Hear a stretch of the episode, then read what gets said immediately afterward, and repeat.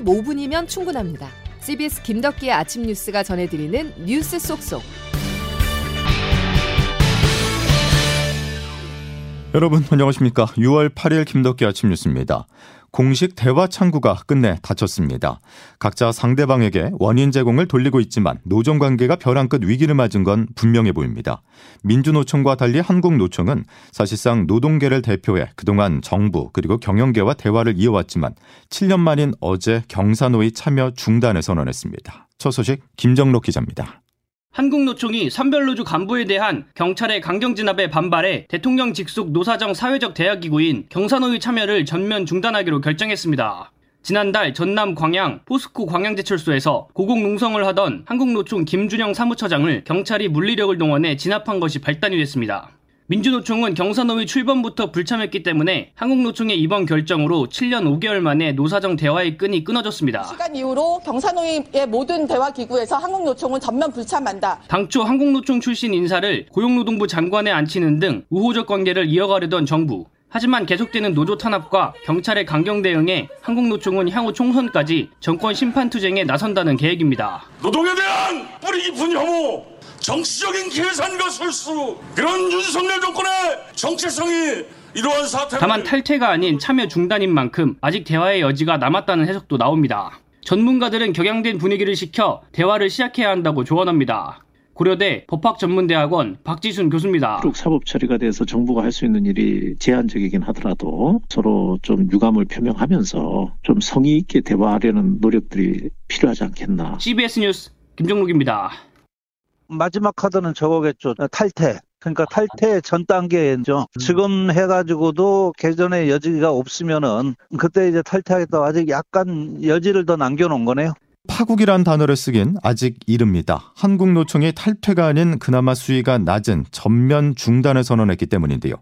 한국노동사회연구소 김유선 이사장의 말처럼 경사노의 최종 탈퇴라는 마지막 정부 압박 카드를 남겨놓은 것입니다. 한층 강력한 대정부 투쟁이 예상되는 가운데 타협이 전제돼야 할 윤석열 정부 노동개혁에 먹구름이 들이오고 있습니다. 최현수 기자입니다. 민주노총에 이어 한국노총도 7년 5개월 만에 불참을 선언하면서 노동계와 정부 사이 공식적인 대화 창구는 닫혔습니다. 대화보다 힘겨루기로 치달은 노정 관계의 결과입니다. 김동명 한국노총 위원장입니다. 이열진의 사태의 이면에는 윤석열 정권의 뿌리 깊은 노동 혐오와 정치적인 계산, 술수 이런 것들이 숨어 있다고 판단됩니다. 한 번의 뜨거운 투쟁이 아니라 정권 내내 한국노총은 오늘 오전 용산 대통령실 앞에서 기자회견을 열어 최종 입장을 밝힐 예정입니다. 윤석열 정부의 노동개혁은 일단 정부 혼자의 힘으로 끌어가는 모양새가 됐습니다. 근로시간과 임금체계 개편 등을 추진하다 대화 중단이라는 암초를 만나면서 동력이 떨어질 수밖에 없어 보입니다. 오늘 정부 세종청사에서 열릴 예정인 최저임금위원회 전원회의에 미칠 영향도 주목됩니다.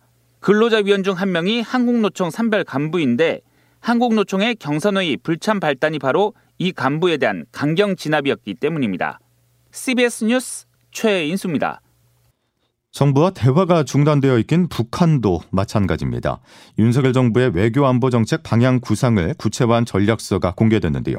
북핵 문제 평화적 접근을 토대로 한반도 평화 정착을 최우선시했던 문재인 정부와 달리 힘에 의한 능동적 평화가 핵심입니다. 김학일 기자의 보도입니다. 윤석열 정부 안보 전략의 최상위 지침서인 국가안보 전략은 자유, 평화, 번영의 글로벌 중추 국가를 제목으로 했습니다. 상대적으로 한반도 평화와 협력, 대화를 강조한 5년 전 문재인 정부의 전략과 많은 차이가 있습니다. 먼저 북한의 핵과 대량 살상 무기가 당면한 최우선적 안보 위협이라고 명시했습니다. 평화는 굳건한 안보가 바탕이 될 때 가능하다면서 삼축 체계 등 우리의 독자적 대응 역량을 획기적으로 보강할 것이라고 밝혔습니다. 김태호 국가안보실 1차장입니다. 굳건한 안보 태세를 한국형 삼축 체계를 마련하고 한미 확장 억제, 워싱턴 선언의 실천을 통해서 전 정부가 역점을 뒀던 종전선언과 평화협정은 모두 빠졌습니다. 제재 압박 중심의 대북 정책을 거듭 확인한 겁니다. 이 과정에서 한미일 협력의 재고를 여러 차례 강조했습니다. 대신 북핵 고도화를 두둔하는 중국, 러시아의 최근 움직임을 기재했습니다. 국가 배치 순서는 일본을 중국에 앞세웠습니다. 북한이 반발하는 인권 문제도 일관되게 개선을 촉구할 것이라고 밝혔습니다. 김정은 국무위원장에 대해서는 5년 전과 달리 직책을 빼고 김정은이라고만 표기했습니다. CBS 뉴스 김학일입니다. 작용 반작용처럼 안보와 경제 분야까지 미국과 가까워졌다면 중국과는 거리가 생겼습니다. 이런 영향 때문일까요? 경제협력개발기구 OECD가 한국의 경제성장 전망치를 또 낮췄습니다. 내년 성장률도 하향 조정해 한국 경제가 장기 저성장 늪에 빠진 게 아니냐는 우려가 커지고 있습니다. 이 내용은 양승진 기자가 보도합니다. OECD는 회원국을 대상으로 한 6월 경제 전망 보고서에서 올해 우리나라 경제 성장률을 1.5%로 석 달 전 전망치보다 0.1%포인트 내렸습니다. 내년 성장률도 2.1%로 석 달 전보다 0.2%포인트 내려 경기 회복 속도가 느릴 것으로 봤습니다. 고금리와 주택시장 부진이 소비와 투자에 부담을 주고 있고 중국발 수요 부진으로 수출도 감소하고 있다고 밝혔습니다. 한국에 대해서 고령화에 대응하기 위해 재정 건전성을 제고하는 노력과 함께 취약계층을 더 직접적으로 선별해 지원할 것을 공고했습니다. 이창용 한국은행 총재입니다. 이미 저는 우리나라는 장기 저성장 구조로 와 있다고 생각합니다. 저출산과 고령화가 워낙 심해서요. 큰 트렌드를 벗어나기에는 이미 와 있는 현실로 보고 빨리 여기에 대한 대응을 해야 된다고 생각하고 있습니다. 내년에는 고금리 부담이 다소 완화되면서 소비와 투자, 수출이 개선될 것으로 OECD는 전망했습니다. 한편 세계 경제 성장률은 2.7%로 지난 3월 전망치보다 0.1%포인트 올렸습니다. CBS 뉴스 양승길입니다. 공당의 대변인으로서 부적절한 표현을 사용한 것에 대해 천안함 장병과 유족들을 비롯하여 마음의 상처를 받았을 모든 분들에게 깊은 유감의 말씀을 드립니다. 군인이라면 경계에 실패하거나 여러 가지 침략을 당한 것도 어찌되건 그 부분에 대한 책임감도 결국 있습니다. 누구든지 자유롭게 의견을 말할 수 있는 겁니다. 그렇지만 그 자유로운 의견을 말하는 것에, 것에서도 정략적인 이유로 역사를 왜곡하면 안 된다는 넘지 말아야 할 선이 있는 겁니다. 당대표가 권한을 가진 만큼 결과에 대해서는 언제나 무한 책임을 지는 것이 당대표가 하는 일입니다. 어떤 방식으로 책임지셔야 된다는 얘기실까요?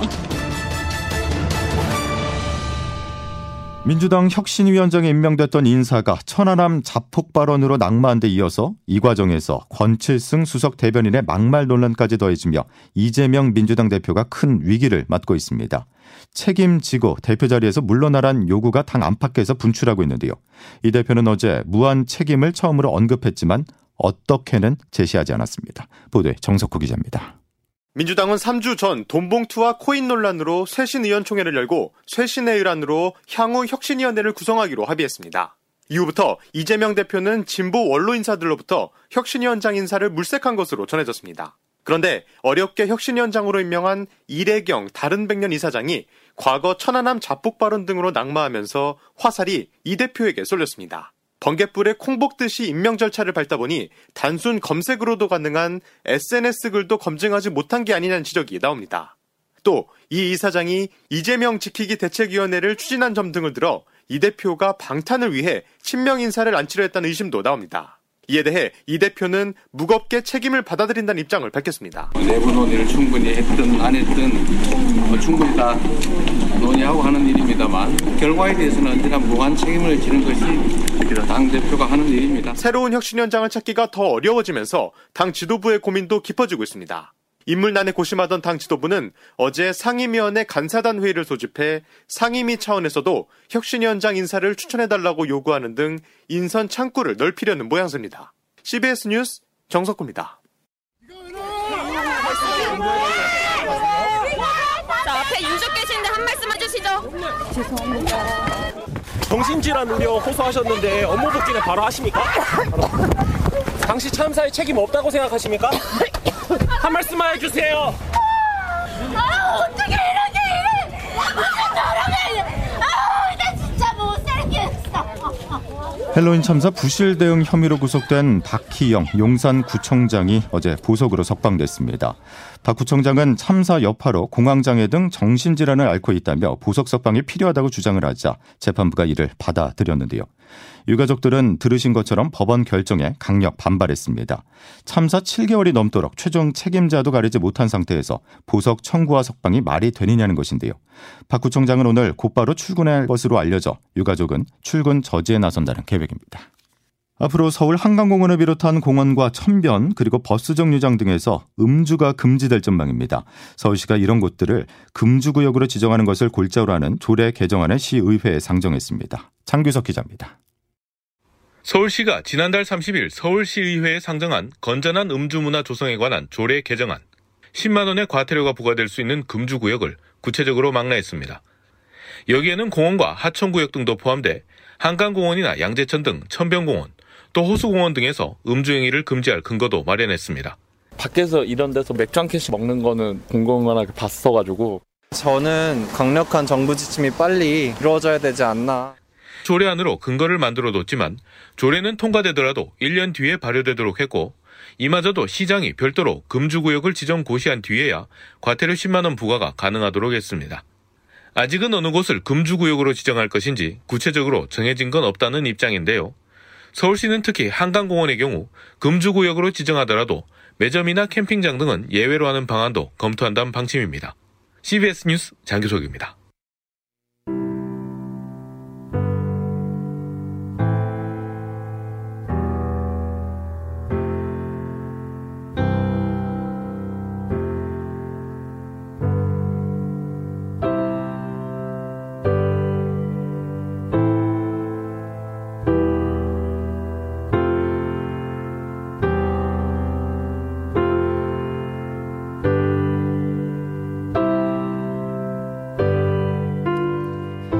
이 감미로운 선율 기억하십니까? 한국인이 사랑한 조지 윈스턴의 피아노 연주. 1980에서 90년대 문구점이나 서점 등에서 팔던 상아색 피아노 악보가 크게 유행을 하며 지금 듣고 계신 캐논 변주곡 악보를 집집마다 하나쯤 소장하고 있을 정도였죠. 파헬벨의 캐논 변주곡이 수록된 December 앨범은요. 국내에서만 100만 장 이상 판매되며 큰 사랑을 받았었는데요. 1998년 방한 당시에는 IMF 사태를 겪은 우리나라 국민을 위해서 출연료 전액을 실직자를 위해 쾌척했던 조지 윈스턴. 그랬던 그가 10년간의 암투병 끝에 지난 4일 73세의 나이로 숨을 거뒀다는 소식이 어제 전해졌습니다. 1980년대 처음 들었던 그때 그 시절이 그리워지는 아침입니다.